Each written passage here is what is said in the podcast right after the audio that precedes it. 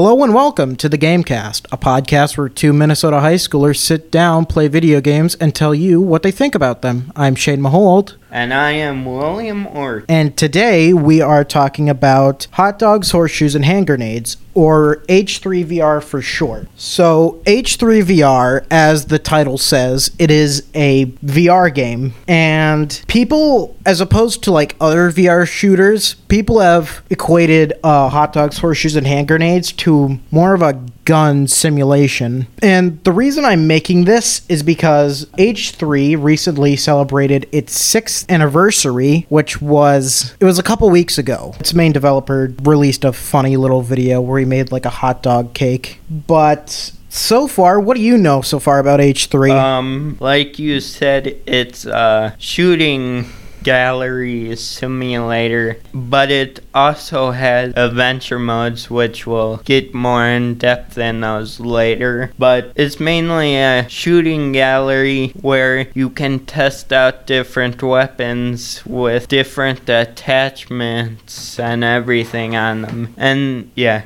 Yes, there are. One of the best things about H3 is that it's constantly getting updated. It gets an update every Friday well, typically every Friday, unless like the main developer is doing like an alpha branch, then there's typically four or five alphas, and then there's an update. And one of the biggest draws for H3, like you said, was how many scenes there are. There are various scenes. Some are just sort of like shooting galleries, some are actual like trials, sort of like games, and some are inve- adventure modes. And I have right here, I listed down every single uh, notable, anyways, excluding holiday and like event style scenes. Uh, every scene off of the H3VR wiki. And so I am going to explain some of them to you. And how about you guess what some of them? I'll say them and you guess. What, what do you think about that? Sounds good. So the first one I've written down is Arcade Proto. What do you think that is? Um, that is the Grill House. That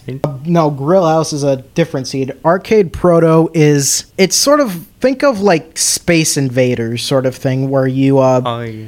where there are these things coming at you. In this game mode, it's like weird objects, like circles and weird like 80 style uh, shapes, and they're coming at you. And you can select your guns you want to use to sort of like fend them off, and you have to destroy as many as possible in the set amount of time in order to progress into the next round. And I know that in a typical run through, the rounds typically last around. I know that the scenes consist of I think 25 or 30 rounds, but that's the first one. There are a total of let's see here 14 separate scenes and game modes, excluding the holiday exclusive ones. So the next one I have is the Arizona range. That's pretty self explanatory. It's just. Arizona. Yes, it's it's just like an Arizona like western style range with some like a plinking steel there that you can shoot. There's also a giant 1911 there. It shoots like mortar rounds. It has you load it with a giant like foregrip on the side of it. It makes like artillery noises when you load it. So it's like a 1911 AA gun or Yes, it's a 1911 handgun. Ish. It's just huge. Boomski, which recently got an update. What do you think Boomski is? Mm, somewhere where you blow it up and Yes, that's sort of right. So think if you took skee ball and you combined it with duck hunt in a way. What I mean by that is in boom ski you get a few grenades and you get to play skee ball with them. And there are these little like set pieces you have to try and hit and knock over. And each one gives you a different set of points. And the more valuable thing you hit, you typically get more points. And the more points you get, the more grenades will spawn, which allow you to try and clear the board. And if you clear the board, then a special little jingle plays. But Boomski is pretty shallow, but it's still fun. I actually play with my family a lot, which is kind of weird, playing skee ball with grenades. yeah. Um, the next one I have is the Breaching Proto. What do you think that is? where you practice breaching walls and windows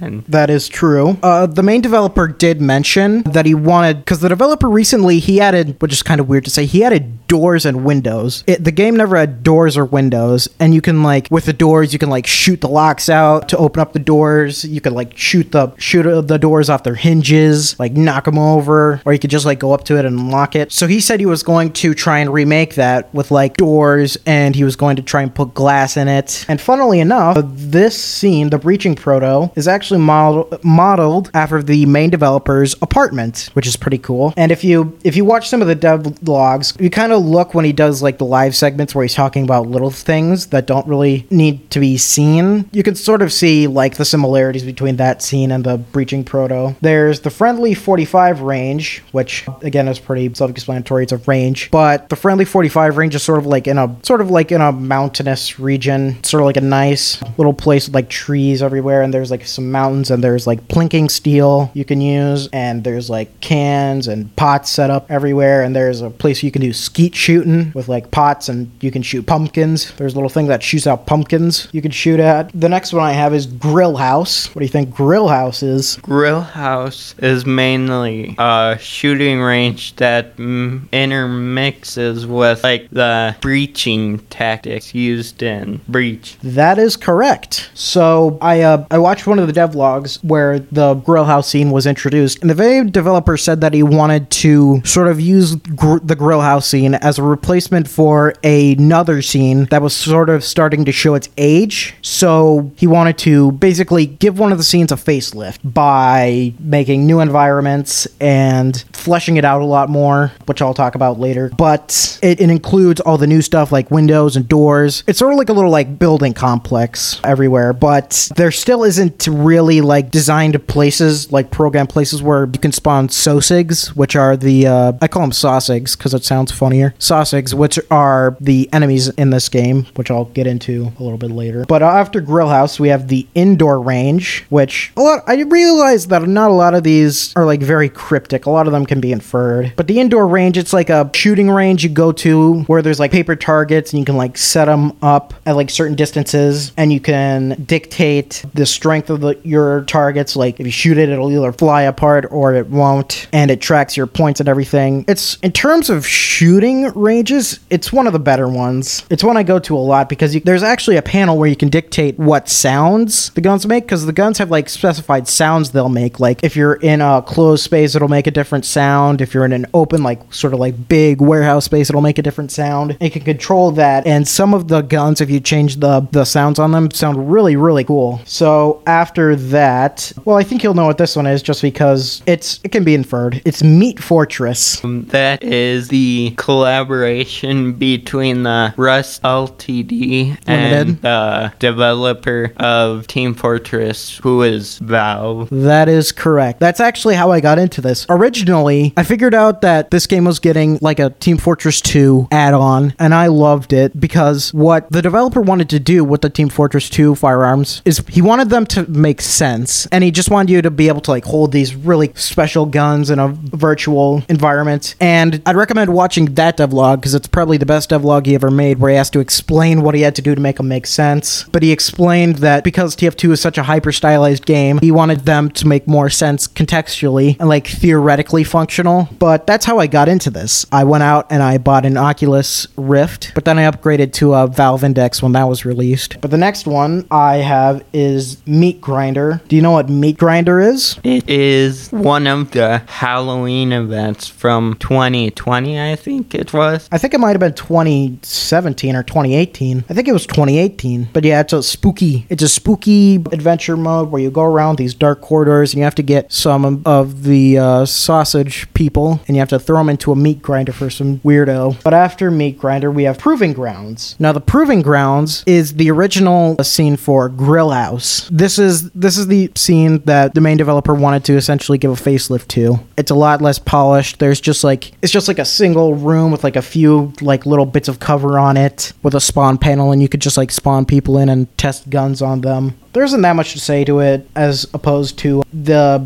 Grill House. Now the next one is Return of the Rat Wieners. What do you think Return of the Rat Um, Wieners is? That is another Halloween mode where the Ratwieners are the main enemies, right? Yes, that is correct. So, in my opinion, I think Return of the Rotweiners is the most fleshed out game mode in this game. Although there's another mode that I'm going to get into that's arguably more fleshed out and like gets updated more often. But Return of the Rotweiners, think about The Walking Dead, but if you made it kind of absurd, like the enemies in Return of the Rotweiners are, as the name might imply, they're rotten hot dogs. They're moldy, rotten zombie hot dogs, and you have to go around and you have to uh, find these hot dog people and you have to complete quests for them. And there are several endings depending on who you like complete quests for, and you can unlock different guns and stuff. I know one of them you can unlock is if you complete all the quests and hidden quests, you get a four barreled shot, which I still have yet to get, and I'm probably going to try and get sometime soon. So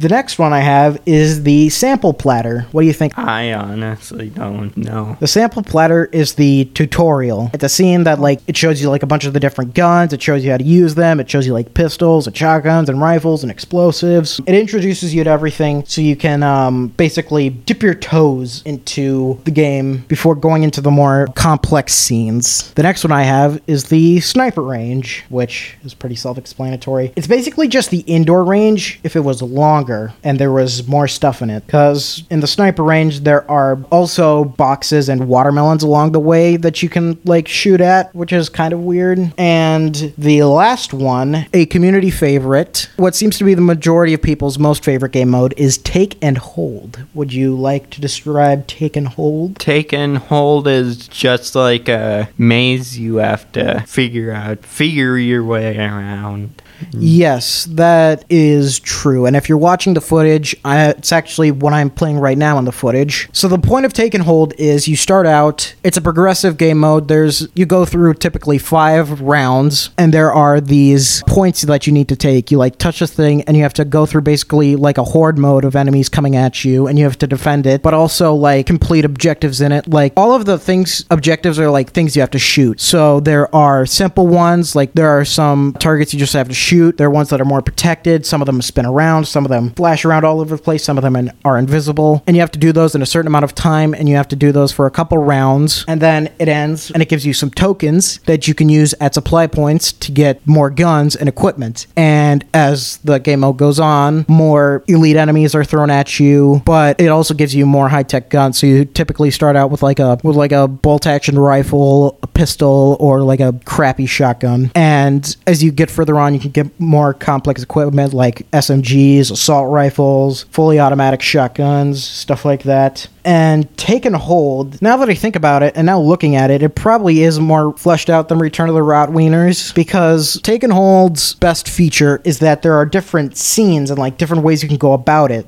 like different equipment you could get and what different enemies you could face. And so I have all of the scenes and like different characters you can play as run down here, and I'm gonna have you guess what some of them are. So the first one is Beginner Blake, which I don't think I have to describe that one. It's basically it's the sample platter of Take and Hold where it just teaches you how to play things. It's not as hard. I just realized I'm reading all the things I wrote down because I have like to people who are listening, I have like notes written down for things, and I'm looking at this and I realize I can't exactly have you guess what they are because they're a lot more vague and they typically apply to nothing. So I'm just going to describe them. So there's classic loadout Lewis, which is the basis for like everything. It, it's just like the classic game mode where you have everything and it's the most like balanced all around. Proximate practice is I'm pretty sure I'm pronouncing it wrong, but if I remember correctly, this one is essentially hard mode. You get less tokens to spend, you get elite enemies more regularly, and more of them are thrown at you, and you only start out with a knife. You have to start out with a knife, and you have to try and get to a, a supply point with only a knife. The next one is Ricky Dicky Random, which is just one where it, gives you random guns all the time. There isn't like item pools. It just like gives you random guns. And it's actually pretty cool because you can actually get some hidden guns here.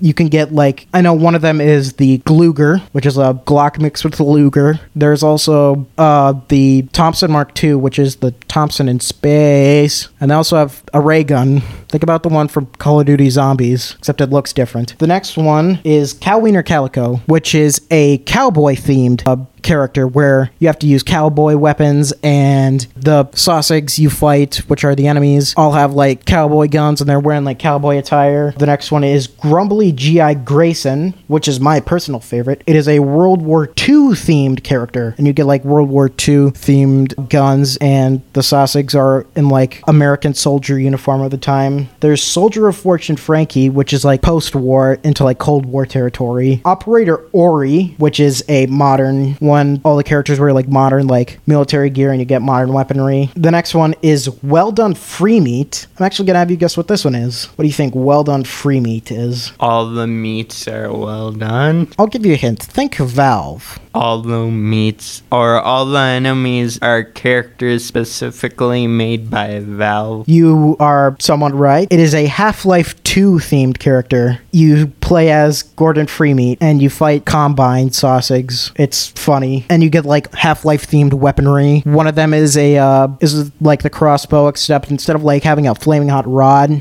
you stick a uh, you stick a hot dog in there and you grill it. That's pretty funny. There's Zake Zombie Hunter, which is like a Return of the Rotweiners character. And the final one is Flaccid Steak, which is like a Metal Gear Solid sort of thing. It's stealth oriented. What do you think? Like, what guns do you want to get into the game? What do you say? Uh, I don't know. The well, this is not a real gun, but Oh yeah, fictional guns count. It's one I like. It's the Widowmaker from GTA 5. It's just a space laser minigun, basically. you know what I want to see? What? Super shotgun from Doom. I mean, there's already a mod for that where it gives you Doom 2016 shotgun, but that doesn't count. How do you think H3 holds up to other VR shooters? Well, I think it teaches you more about different guns rather than you just go on a journey blasting your way through enemies. It teaches you how to shoot them, what attachments can go on them, what you can do with them, basically what makes the weapon so special. Yes. So, in terms of VR shooters, people